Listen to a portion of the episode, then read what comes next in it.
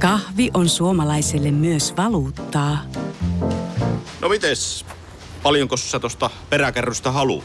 No, jos nyt yhden kahvipaketin annat. Yhdessä me omaisuuttamme kahvia vastaan osoitamme hyvää makua ja pelisilmää. Kulta Katriina. Eläköön suomalainen kahvikulttuuri. Tämä on Radio Play alkuperäissarja. Maikkarin rikostoimittajat Jarkko Sipilä ja Pekka Lehtinen puivat viime vuosikymmenten kuohuttavia rikostapauksia niihin liittyvien äänitteiden kautta.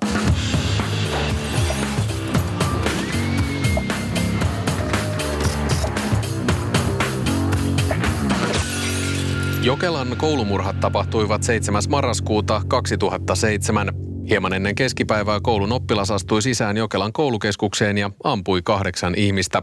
Lopuksi ampuja surmasi itsensä. No tuolla on 7. marraskuuta 2007, niin Pekka Eri Kauvinen oli lähtenyt kotoa siinä puoli 12 pintaa ja hän oli koululla siinä 20 vaille 12 ja 11.42 alkoi sitten tämä ampuminen siellä koulun sisätilossa ja ensimmäinen uhrikin tuli. 22 minuuttia kesti tuo ampuminen. Se päättyi siinä noin kello 12 aikaa ja mä muistan, mä olin silloin töissä ja siitä tuli ehkä sitten 15-20 minuuttia tämän ammuskelun päättymisen jälkeen ensimmäiset tiedot ja ne oli kyllä aika epäselvät, että puhuttiin jostain ampumisesta koulussa ja ei oikein tiedetty mitä tapahtui, mutta täällä sitten Maikkarissa niin päätettiin lähteä paikan päälle, että meitä lähti sinne kaksi toimittajaa ja kaksi kuvaajaa.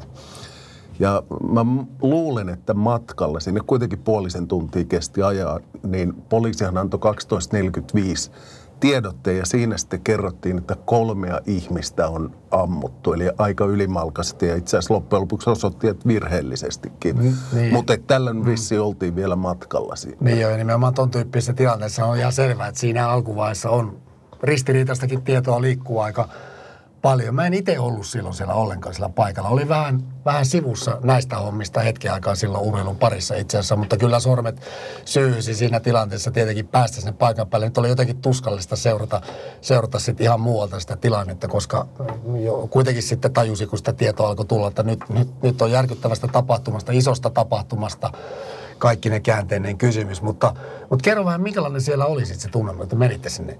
No sehän oli aika epäselvä. Me tehtiin sellainen jako, että Tuuri Johanne ja hänen kuvaajansa meni sitten sinne äh, oliko se joku seurakunnan leirikeskus tai vastaava, missä oli, vietiin näitä koulun oppilaita. Että hän menee sinne ja mä menen siihen koulun ympäristöön. Ja siellä oli raskaasti aseistautuneita poliiseja.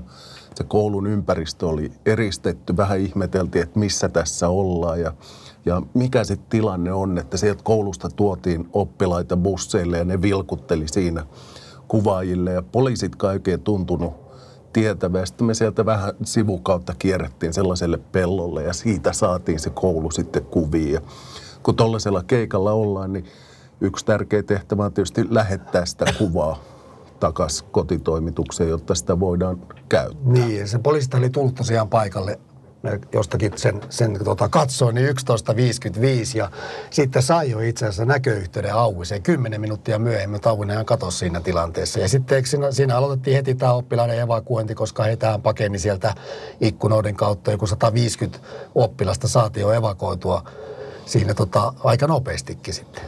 Joo, ja se Auvinen oli mennyt koulun vessaan, jossa hän olisi tampunut itseään päähän ja kuoli myöhemmin sairaalassa, mutta poliista ei löytänyt tätä ennen kuin vasta kahdelta. Että siihen saakka epäiltiin, että se tekijä on karussa. Ja, ja karhuryhmäkin tuli, eikö karhuryhmäkin tullut Tuli sinne, sinne paikalle, että ne oli just näitä raskaasti asestautuneita mm. poliiseja, joita nähtiin. Mutta se, mikä siinä eli, niin siinä oli niin kuin monta tuntia sellainen hirveän epävarma tilanne, että mitä siellä on oikein tapahtunut. Et en oikein tiedä, että missä vaiheessa sen, kun viranomaisetkaan itse sen, ehkä siinä vaiheessa, kun päästiin sen kouluun sisään ja, ja pystyttiin laskemaan, että montako ruumista sieltä löytyi, että ensin puhuttiin seitsemästä, mutta myöhemmin sitä täsmentyi kahdeksaan Niin, niin siinä oli kuusi opiskelijaa ja sitten kaksi henkilökunnan edustajaa, josta toinen oli sitten koulun rehtori, 61-vuotias nainen. Mutta että 76 laukausta myöhemmin tehdyn e- esitutkinnan mukaan Auvinen oli siellä ampunut ja patruunoita oli 500, mutta eihän tämä ensimmäinen ollut. Että sitä ennenhän meillä oli Myyrmanni 2002 mm. kyllä, että missä sitten tämä Petri Gerd oli rakentanut sen pomminsa, joka sitten räjähti kauppakeskuksessa ja useampi niin. kuoli. Joo, ja tässäkin ihan Auvinen, eikö sen yrittänyt, hän oli valellut bensiiniäkin sinne, että yritti jopa sytyttää sitä koulunkin palaamaan siinä, mutta siinä nyt ei silleen, silleen sitten onneksi enää onnistunut. Että. Mutta tavallaan niin kuin se, mikä siinä oli tämä tekijä, ainakin heti tuoreeltaan sellainen, että se tekijä ja teko on ristiriidassa, että, että kuitenkin tällainen niin kuin ilmeisen hiljainen, eristäytyvä, ei mitään rikostaustaa.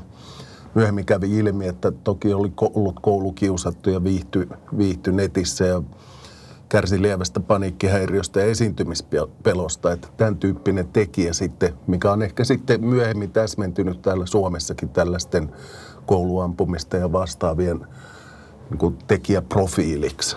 Joo, eli hän oli 18-vuotias abiturientti silloin, Auvinen siis. Ja, ja se, mikä hänen tämmöisestä tota, profiloinnista tuli vielä, hän oli kiinnostunut tämmöistä ääriilmiöistä.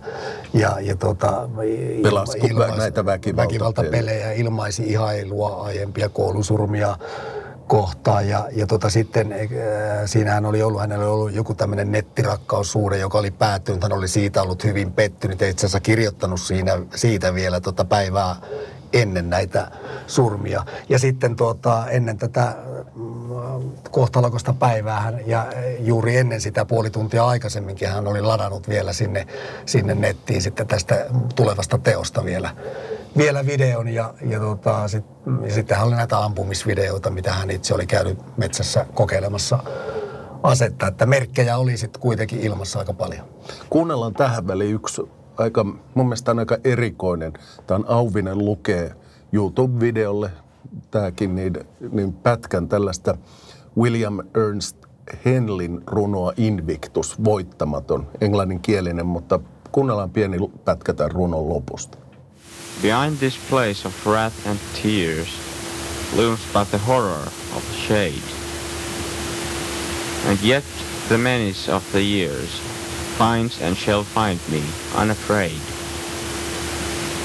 It matters not how straight the gate, how charged with punishments the scroll. I am the master of my fate. I am the captain of my soul.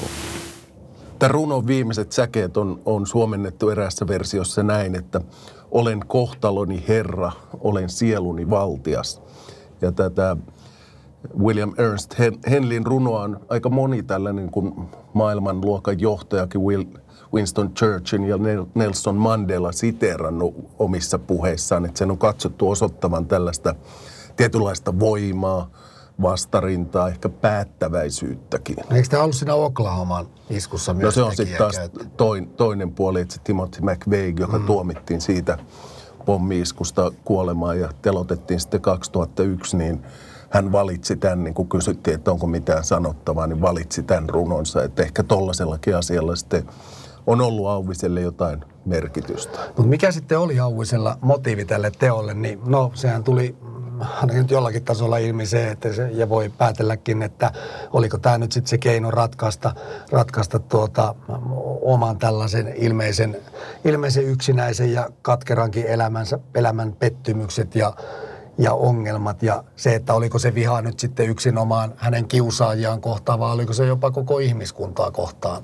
mikä eh. nyt heijastui ehkä näistä. Muistatko sen teepaidan, mikä hänellä oli, että humanity is overrated, että mutta ehkä niistä sen teksteistä sitten tällainen vihapaisto, mutta se ei kuitenkaan sitten kohdistunut niihin kiusaajiin, vaan enemmän koko ihmiskuntaa. Ja, ja hän asetti ehkä sitten itsensä muiden yläpuolelle ja – tietyllä tavalla sitten, kun tämä teko siellä koulussa tapahtui, niin eihän se kohdistunut niihin kiusaajiin, vaan ne oli sattumanvaraisia ihmisiä, jotka vastaan tuli. Että.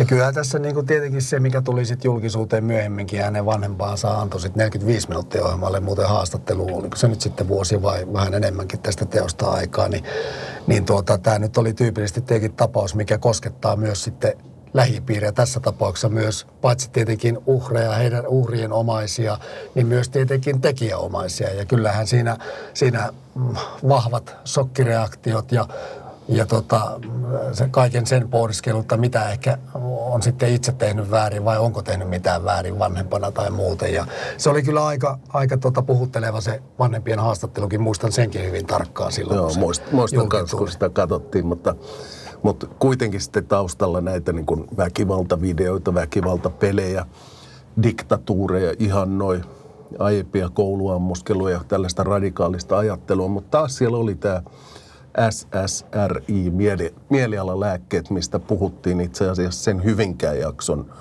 yhteydessä jo, että, että myös se Hyvinkään ampuja ja, ja myöhemmin sitten Kauhajoen ampuja oli käyttänyt näitä lääkkeitä, joiden on, on mahdollisesti tai ehkä on epäilty, että ne aiheuttaa joillain tietyillä tekijöillä sitten No väkivaltaisuutta. toi on kyllä mielenkiintoinen juttu, mutta tässä tapauksessa sehän ei ilmeisesti ollut kuitenkaan nyt minkä alkoholin tai huumeiden tai lääkkeen vaikutuksen nyt, mutta että onko sitten jotenkin ollut siellä taustalla vaikuttaa. No on erittäin mielenkiintoinen homma kyllä.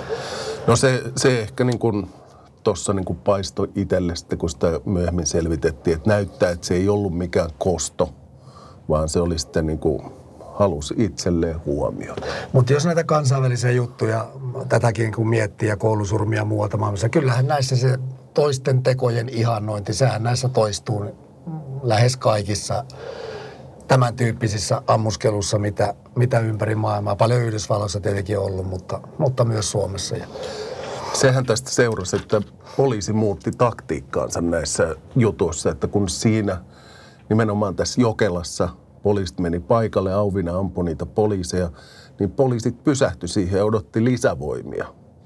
Mutta et, et, tota, sen jälkeen se taktiikka on muuttunut niin, että se ensimmäinen partio menee sinne sisään ja yrittää, yrittää suojella ja pelastaa ihmisiä. Joskin aika monessa tapauksessa kansainvälisestikin on todettu, että siinä vaiheessa kun se tekijä kohtaa poliisin, niin sen huomio kiintyy sitten entistä enemmän siihen itsensä tappamiseen, että hän ei jää henkiin kuin, kuin muiden surmaamiseen. Ja tästä tapauksesta alkoi tietenkin aika, aika iso keskustelu ase, aselaista, niiden tiukennuksesta, ja niin kävikin sitten. Ja kansakuntahan oli aika, aika shokissa, mutta aselakeja ruvettiin tiukentaa, mutta ei se sitten paljon auttanut. 2008 tapahtui Kauhajoella seuraava kouluammuskelu.